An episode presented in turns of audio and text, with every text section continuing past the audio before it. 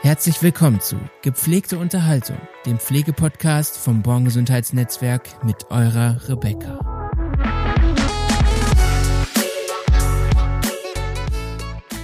Hallo und herzlich willkommen zu einer neuen Folge von Gepflegte Unterhaltung. Meine Gesprächspartnerin heute ist Christine von Peggy Blue. Vielleicht erinnert ihr euch noch an sie aus der ersten Folge. Ähm, da hatten wir schon auf das heutige Thema äh, angespielt. Es geht nämlich heute um familienzentrierte Pflege. Erstmal hallo Christine, schön, dass du da bist. Hallo Rebecca. Jetzt sag uns doch mal, was ist denn eigentlich familienzentrierte Pflege? Also klar, es kommt Familie drin vor und Zentrum, aber was das jetzt so genau ist, weiß ich ehrlich gesagt nicht. Ja, ich versuch's mal. Also in der Pflegesituation geht es ja erstmal vorrangig immer um denjenigen, der krank ist, also um den Patienten, den wir in der Regel auch versorgen, aber die meisten Menschen haben ja auch eine Familie um sich herum, entweder Ehepartner oder bei unseren kleinen Patienten die Eltern, Freunde, Verwandte, die durch die Erkrankung äh, desjenigen auch mit betroffen sind. Also wir haben es ja oft mit schwer erkrankten Patienten zu tun und äh, wenn die dann zu Hause versorgt werden, betrifft es eigentlich auch die gesamte Familiensituation. Also es nimmt einen Einfluss darauf. Und wo ist da der Unterschied zur, zur normalen Pflege? Also ich stelle mir das jetzt so vor, auch ohne familienzentrierte Pflege, man kommt ja zu den Leuten nach Hause und die Familie ist ja immer da. Ähm, wo ist dann da jetzt der Unterschied? Das stimmt. Das ist schon eins äh, der Heraus also eine der Herausforderungen. Die Familie ist immer da und äh, wenn wir jetzt als äh, Pflegekräfte oder als Pflegeteam äh, mit den Patienten arbeiten, ist es ja in der Familie erstmal eine ungewöhnliche Situation. Wir haben ja Patienten, wo wir 24 Stunden zum Teil mit in der Familie sind und ähm, wenn du dir das jetzt vorstellst, du hättest bei dir zu Hause 24 Stunden fremde Leute dann kann man sich das vielleicht für einen Tag noch vorstellen. Wenn man Freunde zu Hause hat, ist man oftmals nach ein paar Tagen ja auch schon froh, wenn die dann auch irgendwann mal wieder wegfahren, auch wenn es schön war, einfach um seine, ja, ich sage jetzt mal, Familienatmosphäre, Intimsphäre wieder zu haben. Und in so einer Pflegesituation kann das aber sein, dass das über Monate und Jahre ebenso nicht mehr ist. Das heißt, der Pflegedienst ist immer präsent, die Familie muss ihren normalen Alltag leben und das muss miteinander verbunden werden. Und wir ähm, haben die Erfahrung gemacht, dass hier bei uns im Intensivbereich jemand super toll ausgebildet sein kann und trotzdem an ja tatsächlich Ansprüchen der Familie scheitern kann, weil dort Wünsche vielleicht geäußert werden, wo man erstmal überlegt, ähm, ist das jetzt meine Aufgabe oder warum soll ich das jetzt so und so machen? Ähm, wo man sich miteinander absprechen muss. Also wo ist welcher Bereich, wo sind die Pflegekräfte, wo äh, hält sich der Patient auf, wie werden Absprachen mit der Familie getroffen und die Belastung der Familien ist auch nicht äh, ohne, weil das ändert sich ja nun auch. Also zum Beispiel bei kleinen Patienten, wenn ein Kind geboren wird und die Eltern äh, erwarten jetzt freudig das Kind, dann wird festgestellt, das Kind ist aber krank und es kann nur mit einem Pflegedienst äh, möglicherweise 24 Stunden rund um die Uhr nach Hause, dann ist das ja eine komplett andere Situation als das, worauf sie sich vorbereitet haben. Und das gilt es dann schon sehr einfühlsam auch äh, ja, gemeinsam zu besprechen, zu bewältigen. Also das heißt, im Grunde genommen kümmert ihr euch dann nicht nur um die Kinder, sondern ihr kümmert euch auch so ein bisschen um die Angehörigen mit. Genau. Also nicht nur um die Kinder oder Erwachsenen, mhm. wenn es sich um Erwachsene handelt, sondern auch um die Familie.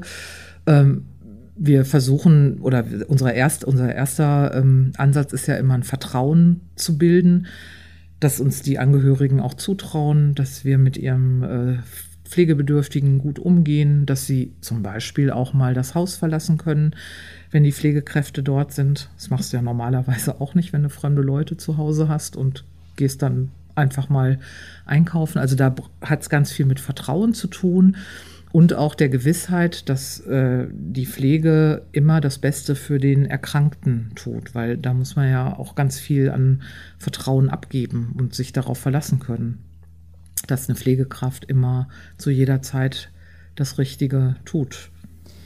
Hast du mal ein Beispiel für uns, ähm, einfach damit man sich vielleicht vorstellen kann, woran eine Pflegekraft vielleicht früher gescheitert wäre, was heute vielleicht anders läuft bei uns? Mm. Zum Beispiel, wenn, äh, wenn Angehörige ihre ähm, zu Pflegenden auch selber mit versorgen, kann es oft sein, dass die das zum Beispiel ein bisschen anders machen, als wir das als Pflegekräfte gelernt haben. Und da ist es zum Beispiel gut, dem Angehörigen klar zu machen, dass er das, was er da macht, gut macht und dass wir einfach versuchen, unser Handeln daran anzupassen. Und nur dann einschreiten, beziehungsweise wohlwollend dann auch anmerken, wenn jetzt irgendwas ähm, vielleicht nicht gut verläuft, dem Angehörigen das auch klar zu machen, ohne ihn bloßzustellen und auch ohne äh, das Gefühl zu geben, dass er was falsch macht. Weil das ist ja eine Riesenleistung von den Familien. Ne? Die übernehmen die Versorgung und sind, wachsen da selber ja auch erstmal so rein. Und dann braucht es einfach schon so ein Miteinander und eine gegenseitige Akzeptanz. Mich würde mal interessieren, ähm, wie ist man denn überhaupt auf die Idee gekommen, dass sich da was ändern muss? Also wahrscheinlich ist das ja viele Jahre so gemacht worden, dass man sich auf den Patienten und vor allem, ja, vor allem auf den Patienten konzentriert hat und dass man irgendwann gesagt hat, da muss sich was ändern, das geht so nicht weiter.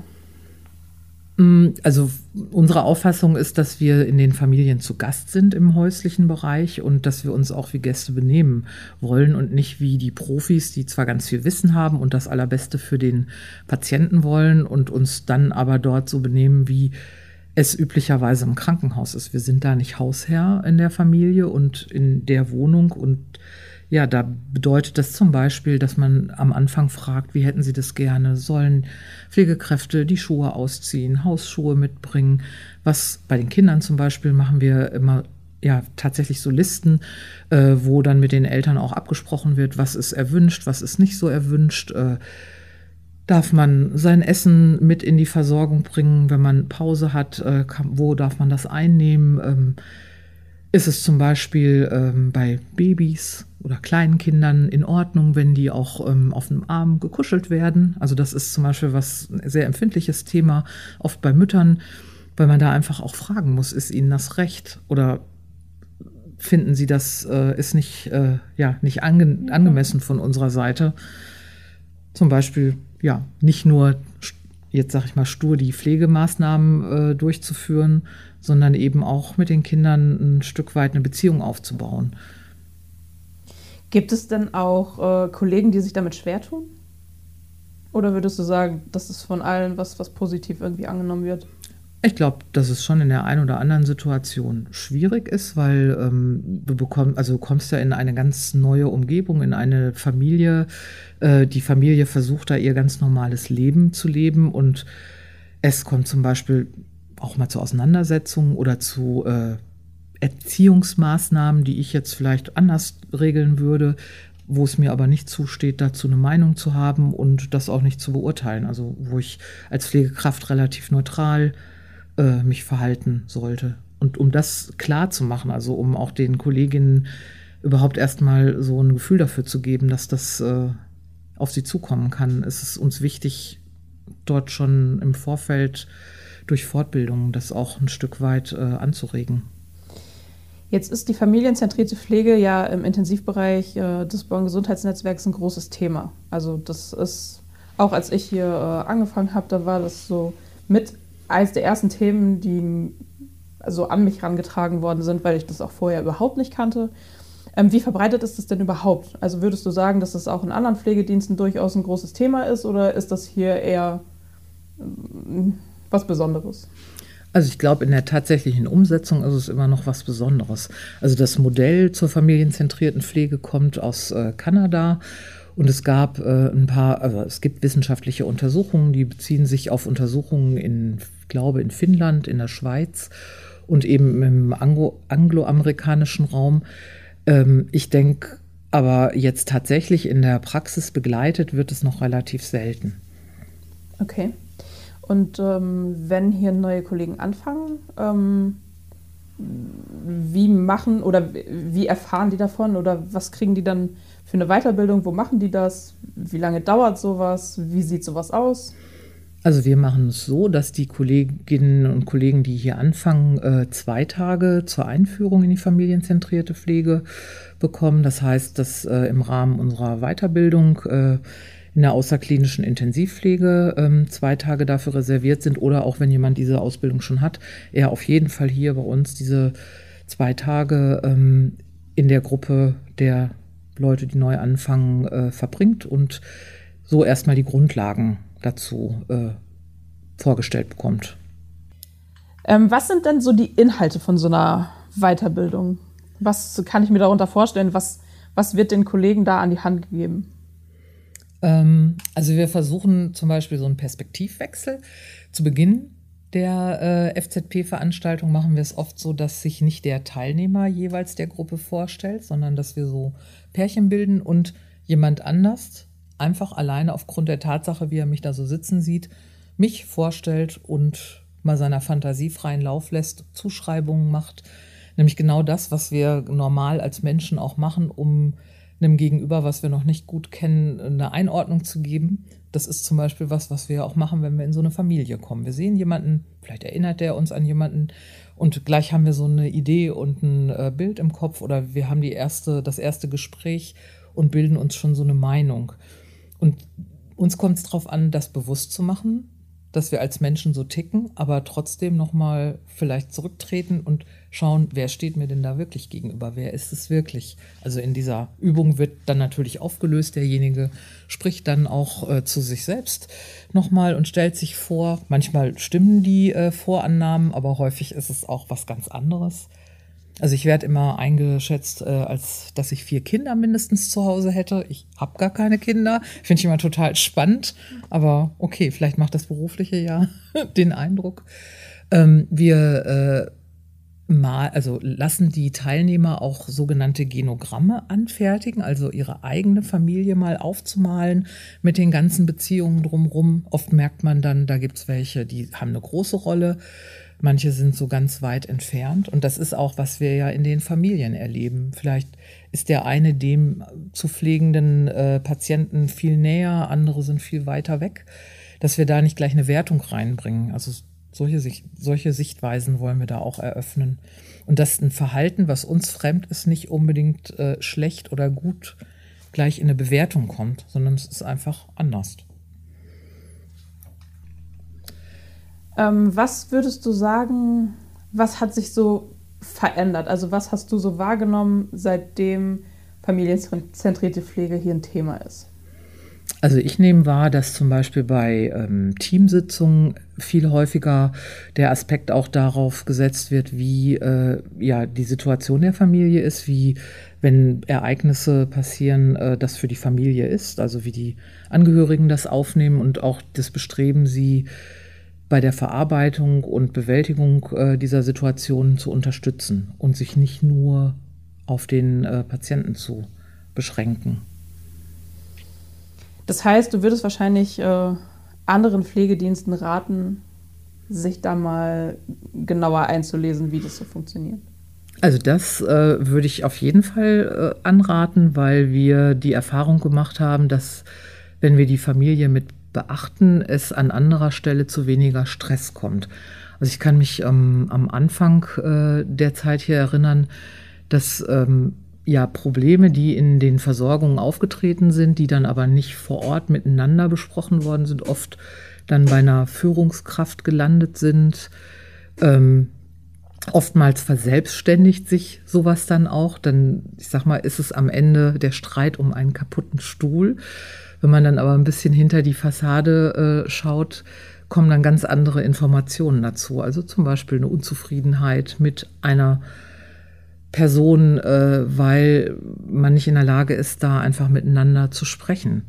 Das äußert sich dann an ganz anderen Stellen. Und die Zufriedenheit äh, der Familie und auch die Ehrlichkeit gegenüber den Angehörigen ist meines Erachtens total wichtig. Also lieber zu sagen, was kann man und was kann man nicht, als äh, so immer den Anschein zu geben, äh, bei uns ist alles super und äh, wir machen das Beste für sie und dann merken die aber in der Umsetzung, nee, Moment, ich komm, ich spiele hier gar keine Rolle. Ich, meine Wünsche werden gar nicht berücksichtigt. Also für mich hört sich das auf jeden Fall so an, als wären die Konflikte mit den Familien ähm, heute nicht mehr so, so groß. Also würdest du auch sagen, dass es signifikant auf jeden Fall, dass das ähm, dass keine großen Konflikte mehr mit Familien entstehen, dadurch, dass man vielleicht sich besser auch in die Angehörigen reinversetzen kann, oder? Also ich würde sagen, dass die Zufriedenheit der Familien und somit der Versorgung größer ist und auch, dass die Kolleginnen und Kollegen äh, in diesem Feld einfach besser bestehen können. Denn das ist auch ja unangenehm und komisch, wenn man als Fremder in ja eine neue in so eine fremde Familiensituation kommt. Also wenn ich jetzt an mich selber denke, wenn ich da als Pflegekraft äh, zwar mit einem bestimmten Auftrag hingehe, bin ich trotzdem vorher auch angespannt und denke so, ja, mal schauen, wie die Gegebenheiten sind, wie die Familie so auf mich reagiert, wie gucken die mir auf die Hände, ähm, wie, wann vertrauen die mir, das habe ich ja am Anfang schon mal gesagt, also hm, dass das was ganz Wichtiges ist. Ähm, manchmal gibt es ja auch schon Vorerfahrungen, also dass wir nicht der erste Pflegedienst sind, äh, der dort tätig wird, dass man da auch ein Gespür für bekommt und einfach sich auf Augenhöhe begegnet, also Dinge anspricht, die Störfaktoren sind ohne das Gegenüber zu verurteilen, weil es Dinge anders macht, als man es selber entscheiden würde. Gibt es denn trotzdem immer wieder Situationen, ähm, wo ihr sagt, da kommen wir trotzdem nicht weiter? Also so Konfliktsituationen, die dann wirklich äh, Pflegekräfte an ihre Grenzen bringen? Die haben wir auch schon erlebt und es kommt zwar sehr, sehr selten vor, aber es gibt schon Situationen, äh, wo wir merken, dass auch gemeinsame Gespräche uns nicht auf einen Nenner führen. Hm. Ein Beispiel wäre jetzt zum Beispiel, wenn der Pflegebedarf äh, zum Beispiel bei einem Kind äh, sich sozusagen verringert und äh, wir die Notwendigkeit nicht mehr so sehen, dass wir tagsüber dort betreuen müssen, weil das Kind tagsüber, wenn es wach ist, ganz gut klarkommt, äh, sich das aber für die Familie auch ähm, so ja, sag mal, positiv anfühlt, wenn tagsüber jemand da ist, der auf das Kind, womöglich noch auf Geschwisterkinder ja auch ein Auge hat. Und dann äh, die äh, Eltern sagen, nee, wir hätten das ganz gerne, dass sie jetzt weiterkommen. Und wir dann sagen müssen, nee, also rein medizinisch und pflegerisch ist tagsüber hier für uns eigentlich nichts mehr zu tun. Und ähm, ja, das kann schon beim Gegenüber mal zu Unverständnis führen und hat auch manchmal schon dazu geführt, dass die Eltern dann gesagt haben, dann suchen wir uns jetzt einen anderen Pflegedienst, der uns das ermöglicht. Ja, ich finde das super interessant. Ähm, gibt es denn jetzt, also so als Abschlusssatz, irgendwas, was du sagen würdest, ähm, darum ist familienzentrierte Pflege so wichtig? Also irgendwas, was du so, so ein, ja, so ein Resümee, irgendwie, was du daraus ziehen würdest aus den Jahren, die ihr das schon so macht? Also ich glaube, dass wir äh, durch die Weiterbildung erstmal so den Blick dafür schärfen, dass die Brille, durch die ich gucke, eine Sichtweise ist auf eine Situation und mein Gegenüber äh, sieht es vielleicht ganz anders und da ganz häufig Konflikte aus solchen Situationen entstehen können und wir hier so eine Anleitung geben, damit besser umzugehen. Und ich habe schon das Gefühl, dieser offenere Umgang und Umgang auf Augenhöhe bringt mehr Zufriedenheit in der Zusammenarbeit. Ja, dann wahrscheinlich auch so fürs, für den Alltag. Also nichts, was man nur auf den Beruf beziehen kann, sondern dass ja. man vielleicht auch im Alltag besser mit solchen ja. Konfliktsituationen klarkommt.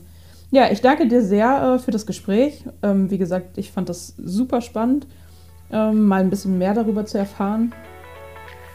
Dankeschön. Ja, sehr gern.